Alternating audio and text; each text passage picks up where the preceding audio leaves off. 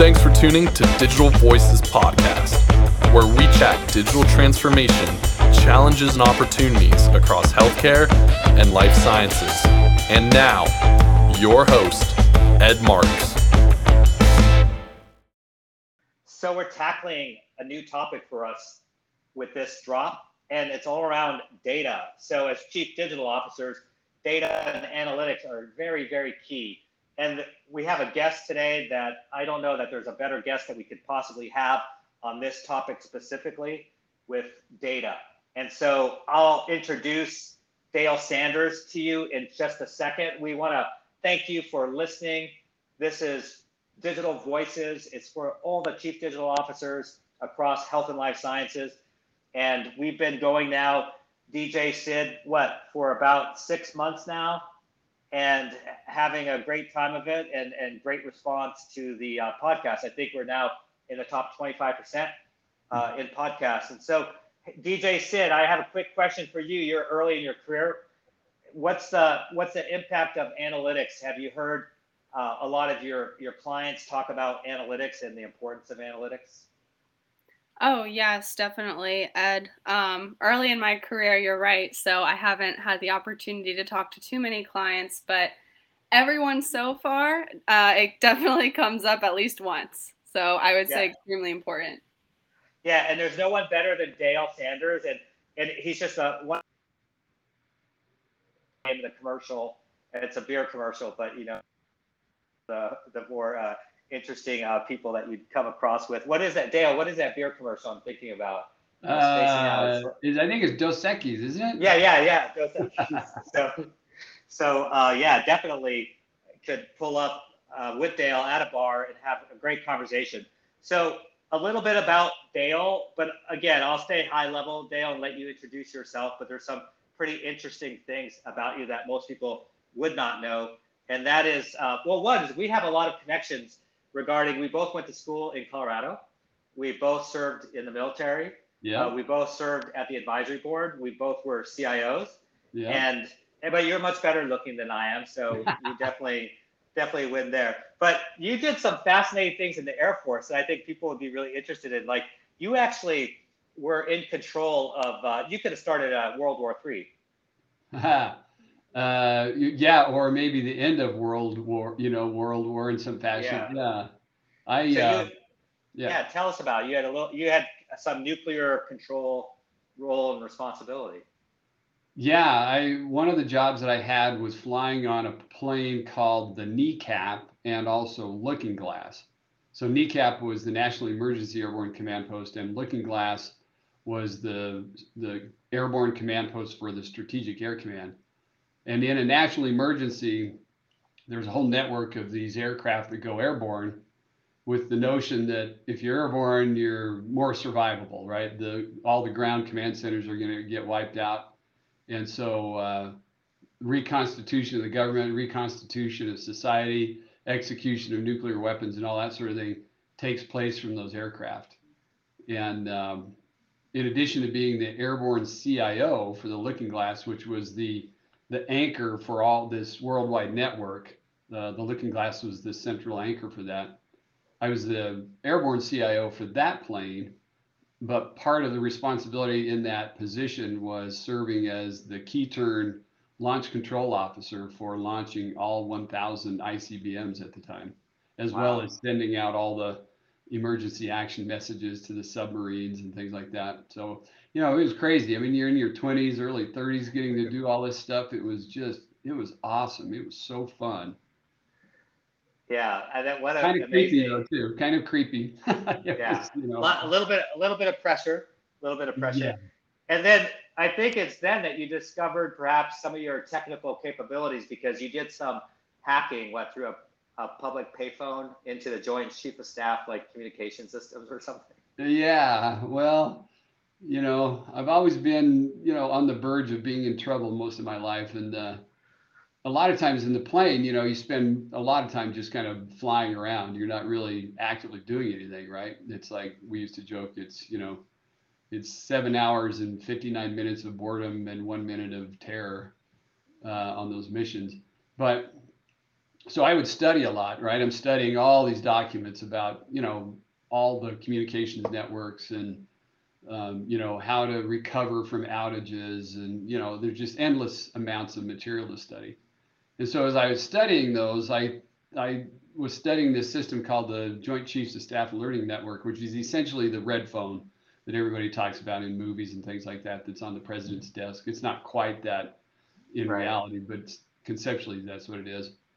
And so um, this was a system that AT&T had designed, and I I thought that I had discovered a back door into it. I wasn't quite sure, but I thought I had. And so I had the dialing sequence um, stuck in my flight suit, and I carried it around with me for a long time.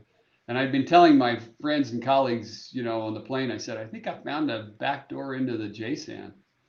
And they were going, ah, no, you, you know, there's no way you can't do that. You can't do it. So uh, after one particularly long mission, we all got together at a local bar in Omaha, uh, which is where SAC headquarters was, and we had we were having beer, of course, and there was you know all sorts of things going on in the bar, and I got a few beers in me, and I told the mission commander that was there that night, I said, I think I I can do this. I can hack into the JCSAN.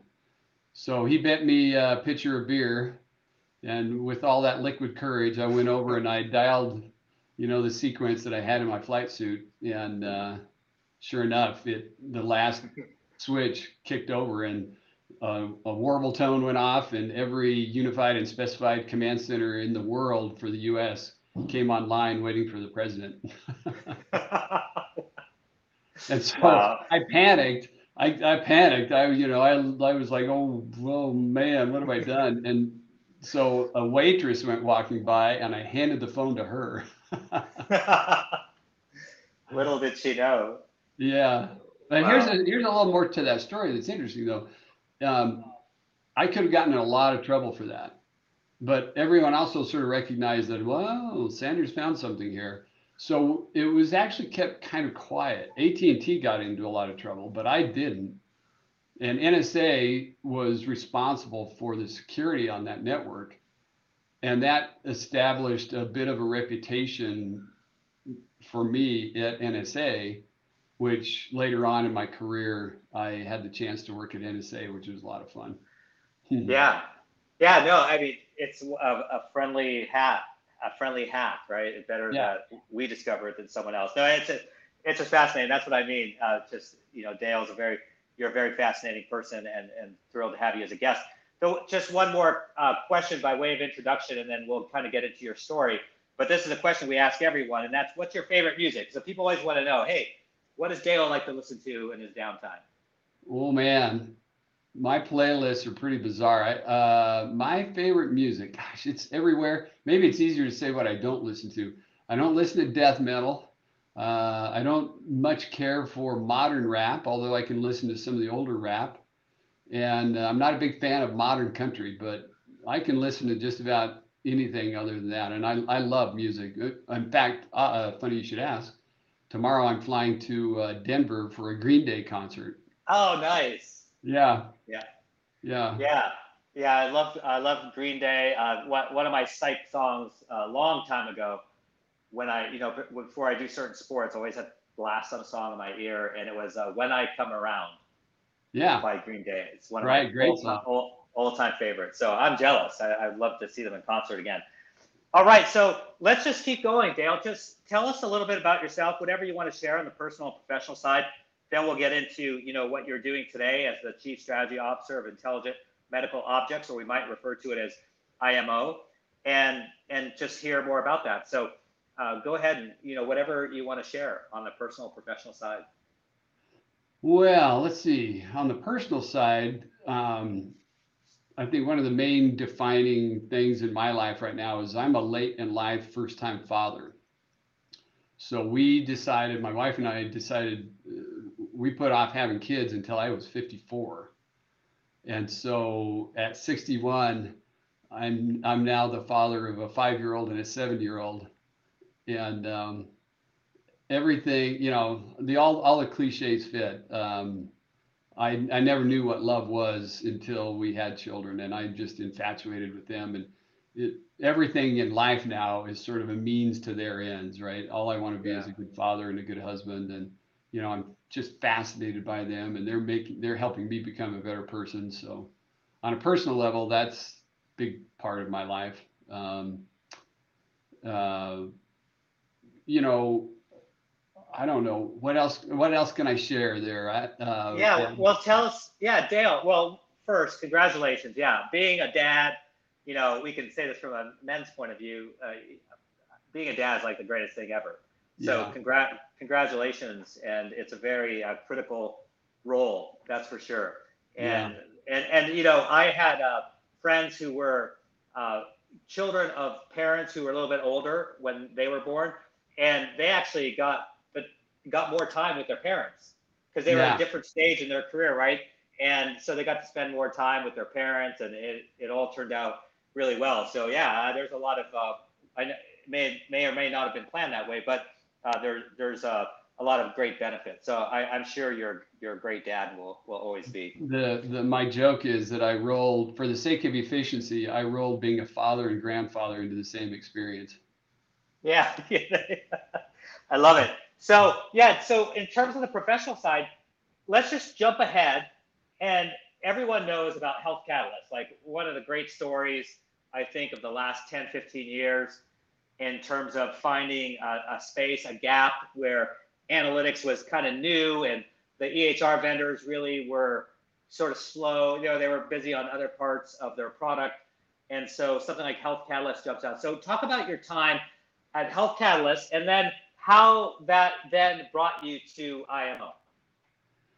Yeah, the health catalyst story is a fascinating one. You know, um, I have super high expectations of myself mostly, and um, even though it's a great story and it's still a great company, the truth is, I would be a lot better the second time around on a story like that than I was the first time. Uh, you know, we we did really well in the market. We were early, you know, with the whole concept of analytics and a data platform and you know multiple downstream uses of data everything from you know traditional reporting and analytics to artificial intelligence and machine learning and and even workflow applications on top of the data platform not just using it for analytics.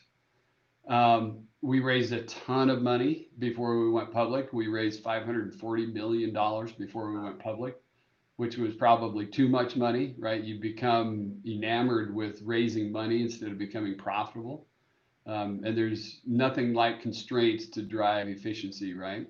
Right. So uh, it was it was it was a it was super fun experience. I learned so much from it, and uh, very grateful for it. Um, I, so the interesting thing, you know, I, I got a pretty good exit from Health Catalyst. I had the opportunity to kind of float around after I stepped down in October of 2020 and decide what did I, you know, what do I want to do next. Um, and I had been a, a, a, customer of IMO, Intelligent Medical Objects, way back at Northwestern back in 2006. And uh, so they reached out to me saying, you know, would you like to do some strategic consulting for us?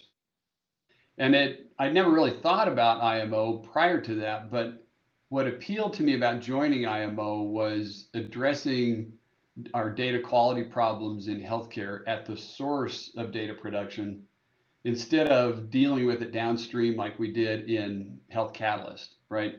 I mean, we spent a lot of time and money in the analytics space trying to overcome data quality problems that we really had no control over solving. The root cause was upstream in the way that we use EHRs and the way we collect data at the source of production. So IMO is, you know, it's basically in every EHR in the country. I think um, McKinsey said that we cover 95% of the beds in the Wow. U.S. market. We're in 17 countries, and so I, what I like about IMO is this unique position they have at the front end of data production that has the potential to fix a lot of the data quality problems that we have in healthcare right now. So that's really what brought me to IMO was was addressing root cause problems and you know I'm sure you know Ed with your experience as a CIO our data quality in healthcare is abysmal Yes. especially giving the you know the the criticality of our mission so um, it's fun. I'm I'm having a blast. I'm really enjoying it. I love the executive team at IMO, and I love you know unwrap unwrapping the potential that IMO has in the market too. Yeah, you mentioned Dale that if you had a do-over with Health Catalyst, and it probably in any role, you could have that experience and then come back Yeah. and do it. You know, Yeah. you learn a few things. What are what are two or three things that you've learned along the way that that might be of interest to our audience of chief digital officers and some people that are, are earlier in their career but help you know sort of up that go, working their way up that ladder in terms of all things digital. What what are two or three things that you've learned along the way that might be helpful? Well, I tou- you know I touched on one of them, and that was you know don't raise too much money. If you're a um, Yeah. if you're a chief digital officer in the vendor space, uh, you know there's a lot of money floating around the market right now, and you can feel your your ego becomes sort of satisfied uh, by all the attention you get for raising money, but it makes you inefficient. Yeah. And there's just nothing like constraints, right, to force efficiency and tough decisions. And so we just raised way too much money, way too much money. You know, 540 million dollars. I mean, if you compare that to Yeah. Amazon, I think Amazon raised something like 90 million before they went public. Yeah. Um, so that was a big lesson learned. The other was, um, you know, architecture matters. And early on, um, Health Catalyst was not very scalable technically. It was more of a professional services company. And so when Sequoia came along with the first round of funding, that should have been an indication to the Health Catalyst culture that scalability of technology was going to be super important. Uh, but we never really made that pause and said, holy crap, we better re engineer this technology to scalability so that we meet the expectations of the investors. Um, so, as a consequence of not doing that, we carried a lot of technical debt for many years. Well, when you're deploying a platform across the country and in foreign countries too, um, and it's got technical debt in it, unwinding that from the market is a big problem. Yeah. So, you know, there's a tendency uh, in agile development, there's a tendency in startups to say, um, let's go out and get market, let's establish logos, we can fix all these problems later. I can tell you that is brutally hard to do. yeah. So That's- technical debt was a really big lesson learned.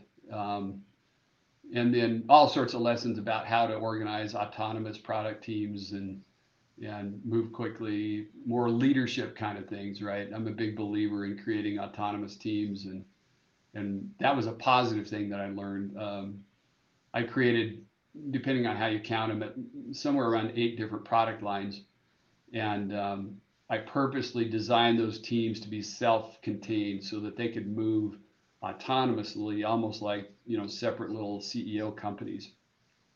And that's what enabled us to get from the technical debt that we were in to an IPO in three and a half years. Um, so that was a really good organizational leadership lesson that I learned that turned out to be pretty effective.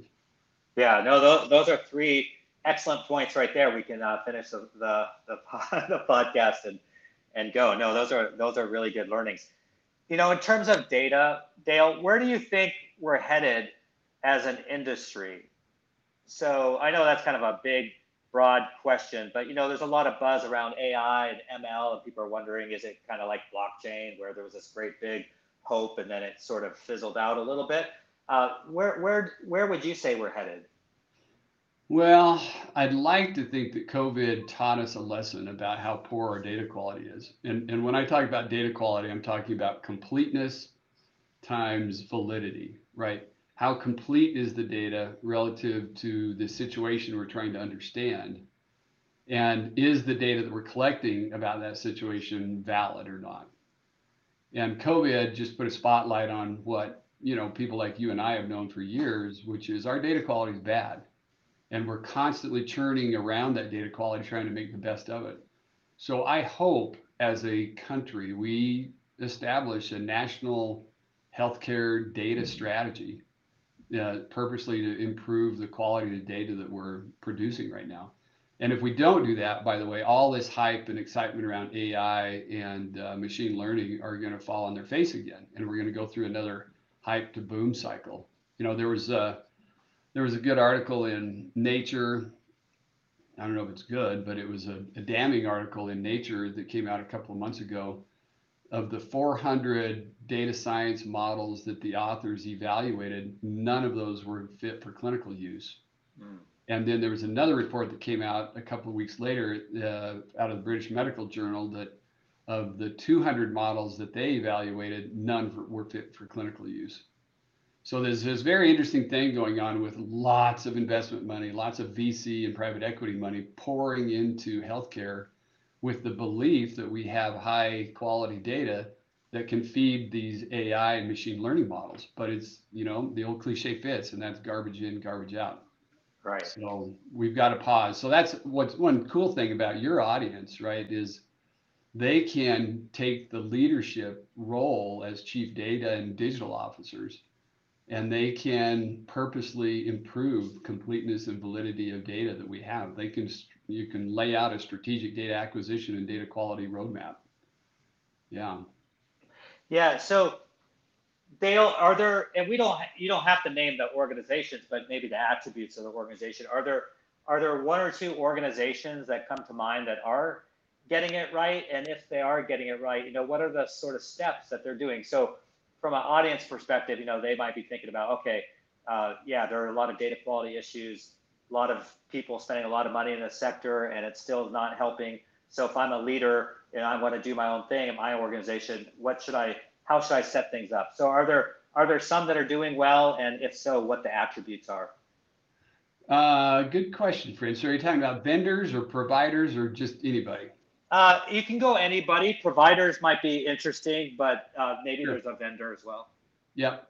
Um, I love Ari Robicsek at Providence, Dr. Ari Robicsek. He, I had the opportunity to work in and around Ari when I was in Chicago. He was at North Shore my wife actually worked for him as a data scientist when he was at North Shore.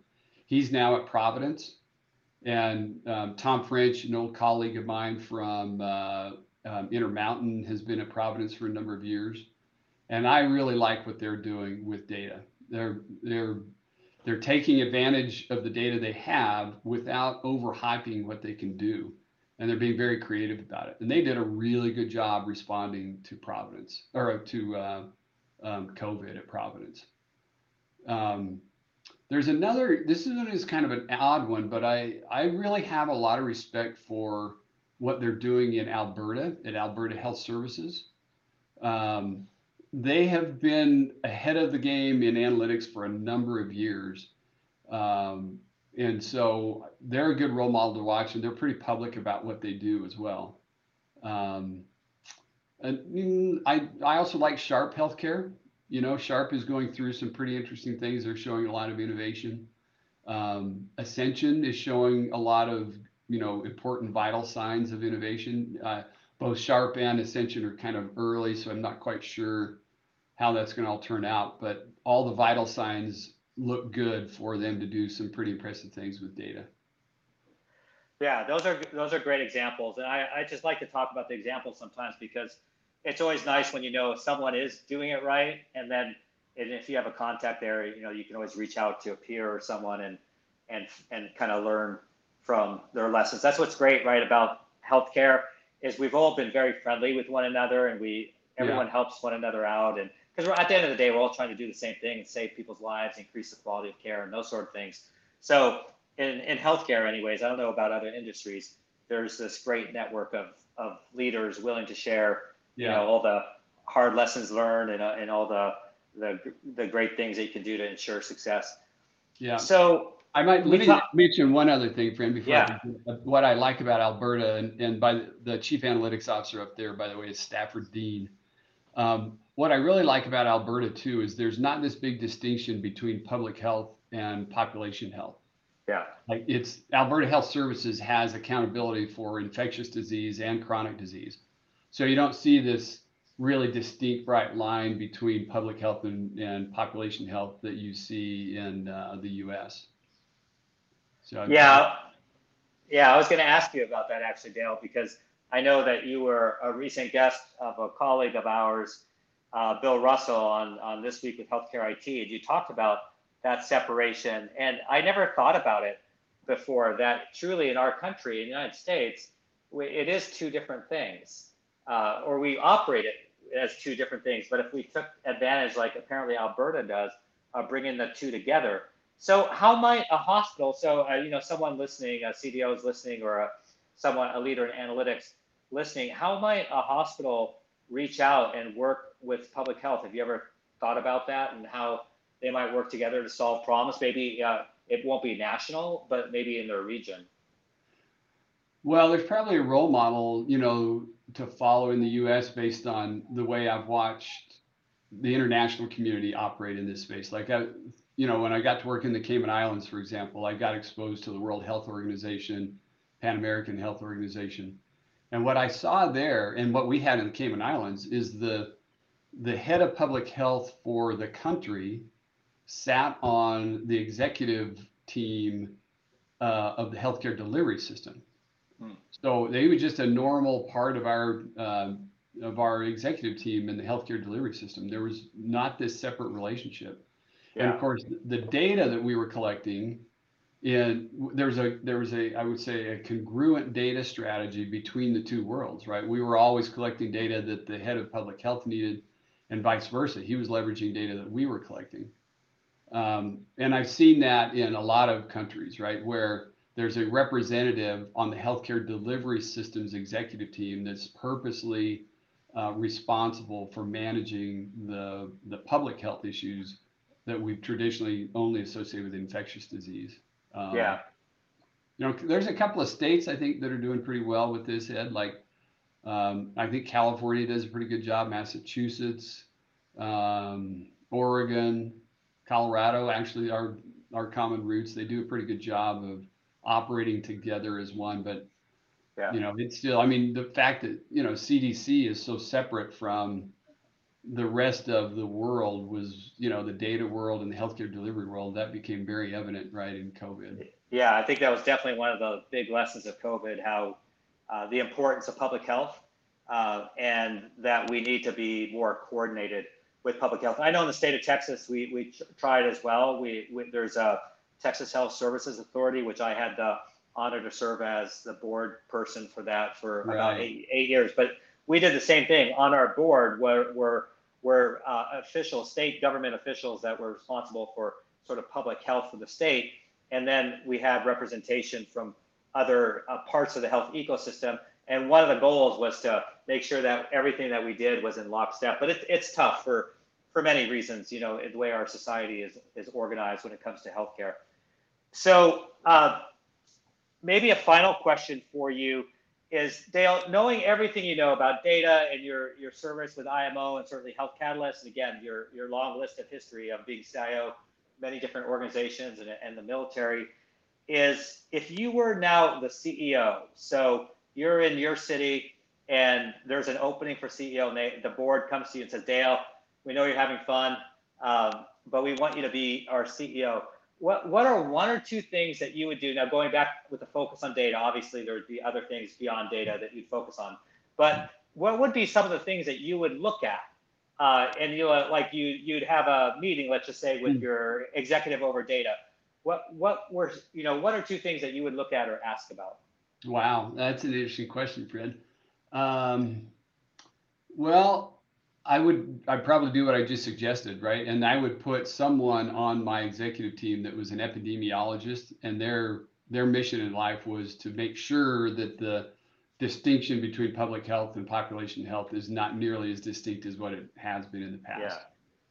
Yeah. Um, I would work really hard to, and this is something you'd have to sort of work nationally to affect, but I'm a firm believer that the quality measure strategy that we're following in the country right now is fundamentally flawed. And there's a couple of recent papers that came out from very noteworthy people like Don Berwick that would agree with that. The National Quality Forum hasn't lived up to what we thought it would when we put it in place 20 years ago. So um, that's more of an external thing, but I, if I were a hospital CEO, I would be leveraging my position of influence at Intermountain, for example, to change the way quality measures um, are implemented in the country right now because they're really not helping. They haven't changed the cost quality curve, Right. and they're burning clinicians out. They're Yeah. stripping their autonomy, right? We're collecting Yeah. data that turned out, you know, had no value in COVID. In fact, right, we suspended all the quality measures data collection because it was doing nothing to help Yeah. with COVID, right? Yeah. So that's one thing I would make pricing transparent. I would make it real and transparent for the public. Um, and that would include bundled pricing for, you know, all, you know, the 80 20 procedures that most people need in the hospital, simplify the billing. yeah. Um, No, Yeah. no, I- no, I love that. Those those are great. I, there's uh, a lot of key takeaways from from t- from our talk. And Dale, I always like to end by seeing if there's any other thing that you want to share with us. Some uh, whether it's uh, doubling down on a previous statement or maybe something we didn't cover that you think might be important. I want to give you the last word. Um, I'll circle back to a thought that that was kind of bubbling around my head. You asked me about sort of personal life things and all that, and um, this is more for the younger crowd, probably. I wish I would have um, trusted my instincts earlier in my career. And I think you'll probably appreciate this too. Once you get enough experiences behind you and enough years behind you, you develop pattern recognition. And you can make decisions with confidence i think better and faster than you could have when you were younger. Um, and that's one thing i love about being where i am in life right now. But i think most people probably have stacked up enough pattern recognition by the time they're in their 40s that they ought to trust their instincts and their decisions and not let other people talk them out of it um, Yeah. even if you can't explain it trust those instincts and listen to that listen to your conscience listen to those patterns um, and maybe one other thought. The this is another kind of a young folks comment. Um, early in my life, I came from a very humble upbringing. Like I was the first person to graduate from college from in my extended family. Um, and I went to a very tiny little liberal arts school in Durango, Colorado. Then I went into the Air Force, and I'm around Air Force officers that had really deep pedigrees academically and were a lot more worldly than I was from my rural upbringing in Durango. And for a number of years, I was insecure about that and to the point that I would actually try to hide it and try to keep, you know, I would I would try to keep it sort of subdued. And it took me years to get over that insecurity. And um, the lesson that I brought forward about that is just be super comfortable about the truth in yourself. Be super comfortable about expressing the truth as you see it in a situation. And like I tell people, there's a lot of peace in the truth. And um, so Yeah. find the truth, tell the truth, and face the truth is kind of my life motto. It's about myself, but also it kind of reflects on data too, finding the truth in data and and Yeah. telling the truth as you see it in data and then helping people face the truth. So that's that's the last thing. Yeah, no, that's awesome. What a way to end this episode.